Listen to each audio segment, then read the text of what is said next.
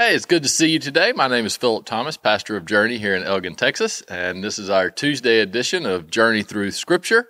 I'm gl- glad you've joined us today. We're going to be looking through Deuteronomy chapters 22 through 28. So 22 through 28, and uh, we're we're going to be finishing up Deuteronomy this week. So on Thursday will be the last um, uh, section of Deuteronomy. Um, this one kind of leading up to it again we've, we've talked about this before. There's there's a lot of things that are repeated um, throughout uh, all of the the torah that are continually repeated reiterating it to the to the people how important it is.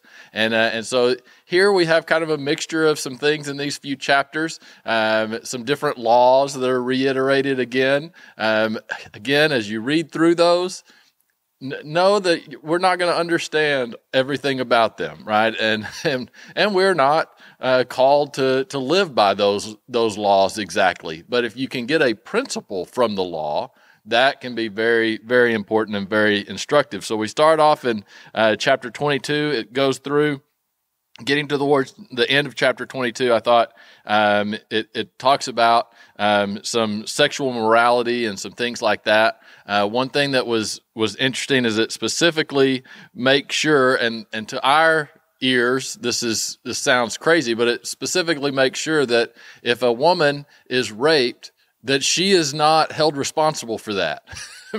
like that her the, the the person who did it is the one to be held responsible um, which again in that culture uh, and in that time period that wasn't always uh, always the case uh, so i know last time we talked about how um, women were supposed to be treated whenever they were taken captive uh, and it was uh, it, it, the the Bible is prescribing a better way, um, and so even though we do deal with some of these cultural challenges, uh, the Bible is actually very uh, progressive, uh, if you will, in a in a lot of its views on on women and how they should be viewed uh, and treated. So we see that in chapter 22, chapter 23. Um, I, I, thought it was uh, uh, interesting um, that specifically uh, remembers the people, the Moabites and the Ammonites. Uh, do you remember Balaam, who uh, the donkey talked to Balaam? Uh, it uh, talks about that, how those groups of people are to be separated. You're not supposed to deal with them.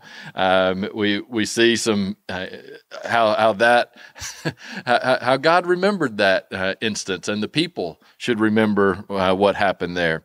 Um, we uh, keep going. You see other miscellaneous uh, laws um, in verse 17 of chapter 23 says, There shall be no ritual harlot of the daughters of Israel or a perverted one of the sons of Israel. Um, right? So there shouldn't be uh, prostitution brought in with the worshiping of, of God. Uh, this was a common practice. Uh, this was a common practice even in the New Testament times. Um, Paul ran into this in many of uh, the throughout the Roman Empire um, of prostitution being incorporated with worshiping God.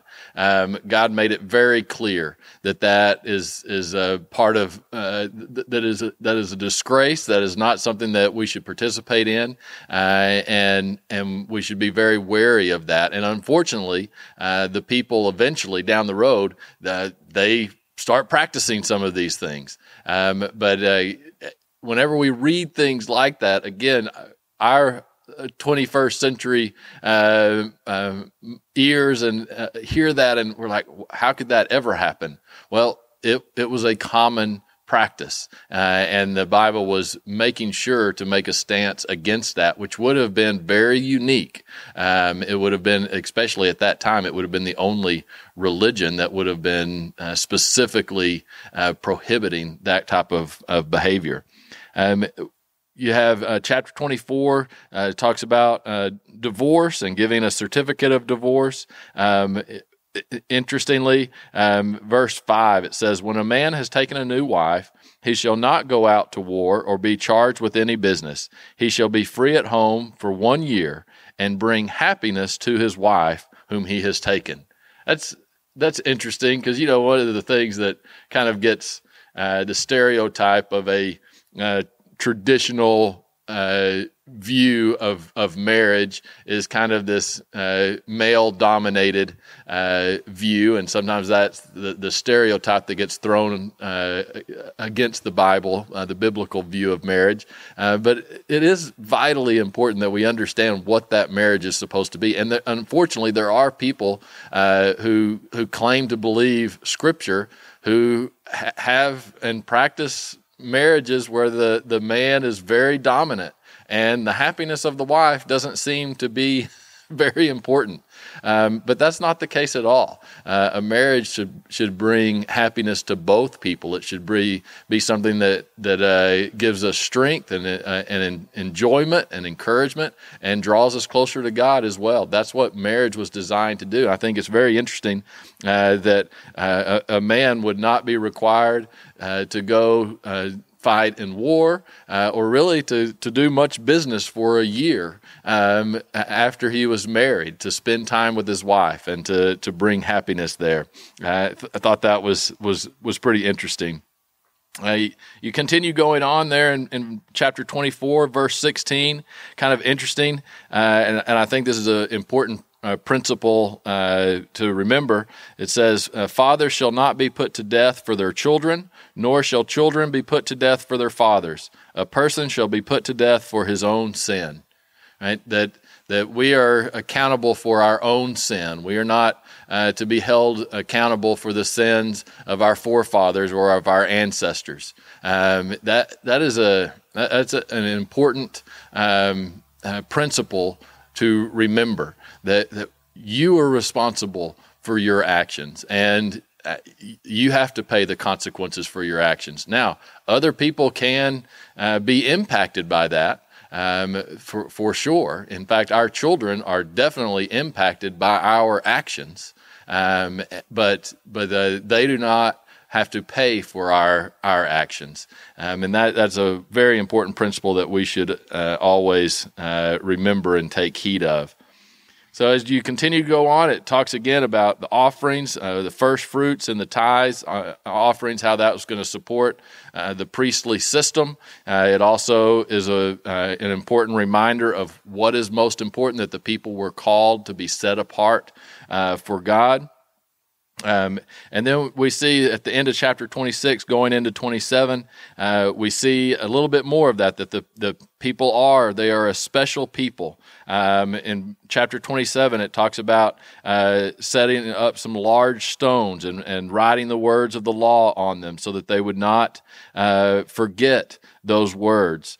Um, and uh, then it, it, talks about setting those up, and then it, it talks about that you are going to be uh, crossing over into the Jordan, um, and and we have uh, blessings and curses. What we're going to see that throughout chapter 27 is kind of interesting. These these blessings and curses. If you read through the curse uh, curses on uh, 27 uh, in chapter 27, it kind of reminds you, okay, here are the things that that are important for us to avoid. You know, the behavior that we should avoid. It says, "Cursed is the one who treats his father and mother with contempt."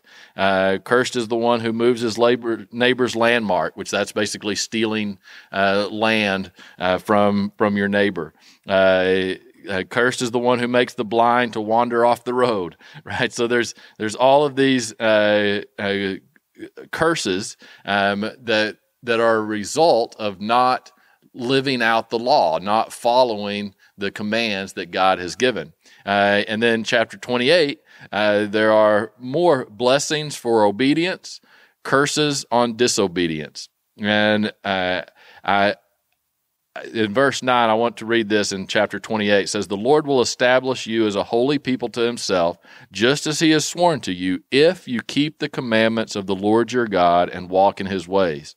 Then all peoples of the earth shall, shall see that you are called by the name of the Lord, and they shall be afraid of you. And the Lord will grant you plenty of goods and the fruit of your body, and increase your livestock and the produce of the ground. Uh, the Lord will open to you his good treasures, the heavens, to give rain to your land. You shall, uh, and it go, goes on and on about the, the blessings. But it is so important. It says, if you keep the commands of the Lord your God and walk in his ways. Then the people of the earth shall, see that you are called by the name of the Lord, and they shall be afraid of you.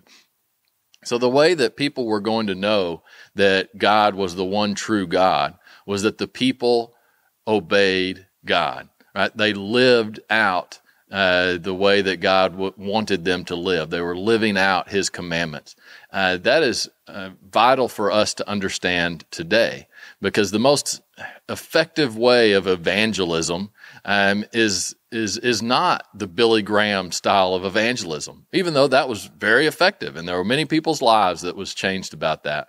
But you know what? What uh, does the most for the kingdom of God is when we actually live out the commands of God. Whenever we live out the life that He has called us to live, that truly makes a difference in the world around us. That that uh, gives a shows shows the world that there is a different way to live, um, and and that is something that all of us can be evangelist in the sense that we can live out the life that God has called us to live, uh, and that can truly make a difference. In fact, one of the the biggest uh, excuses, if you will, that I that I hear and that you've probably heard of people kind of falling away from church or kind of stepping a, aside from uh, a Christian faith is is well, you know, the church is full of a bunch of hypocrites. You know, it's people that they don't live uh, what they preach, and of course they're they're true because guess what? We're all human and we're all hypocrites.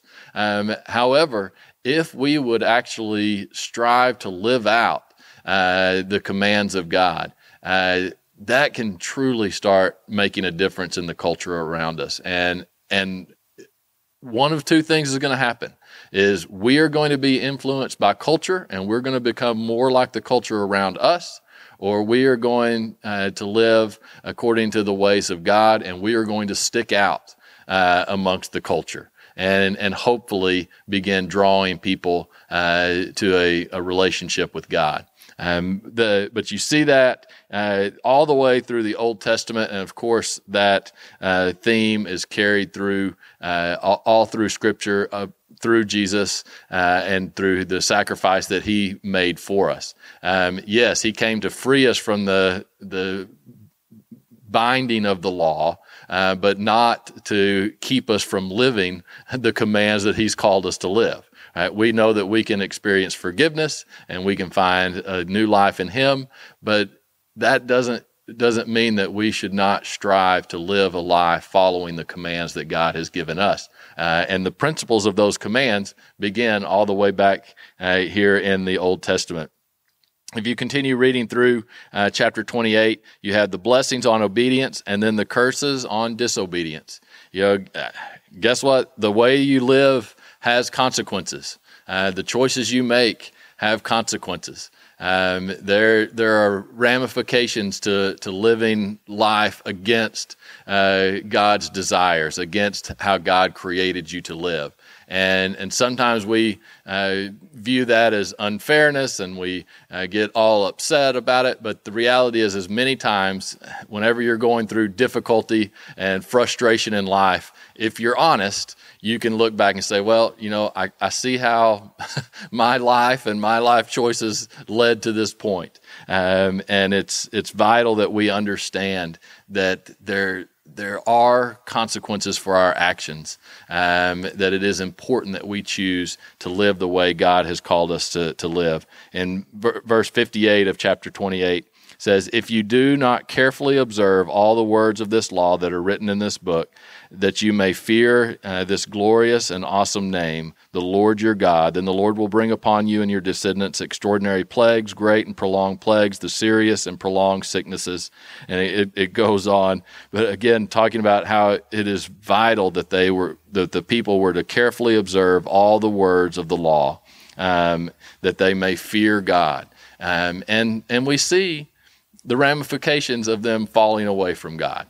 Um, you know, this is going to begin a, a, hundreds of years of, of the, the rising and falling of the people of Israel, um, and unfortunately does end up into them losing the promised land that they are about to go and claim. Uh, so they're about to experience the blessings of God in unbelievable ways, but unfortunately, because they do not listen to what God has said, they also are going to experience uh, the curses that they were warned about because of their disobedience.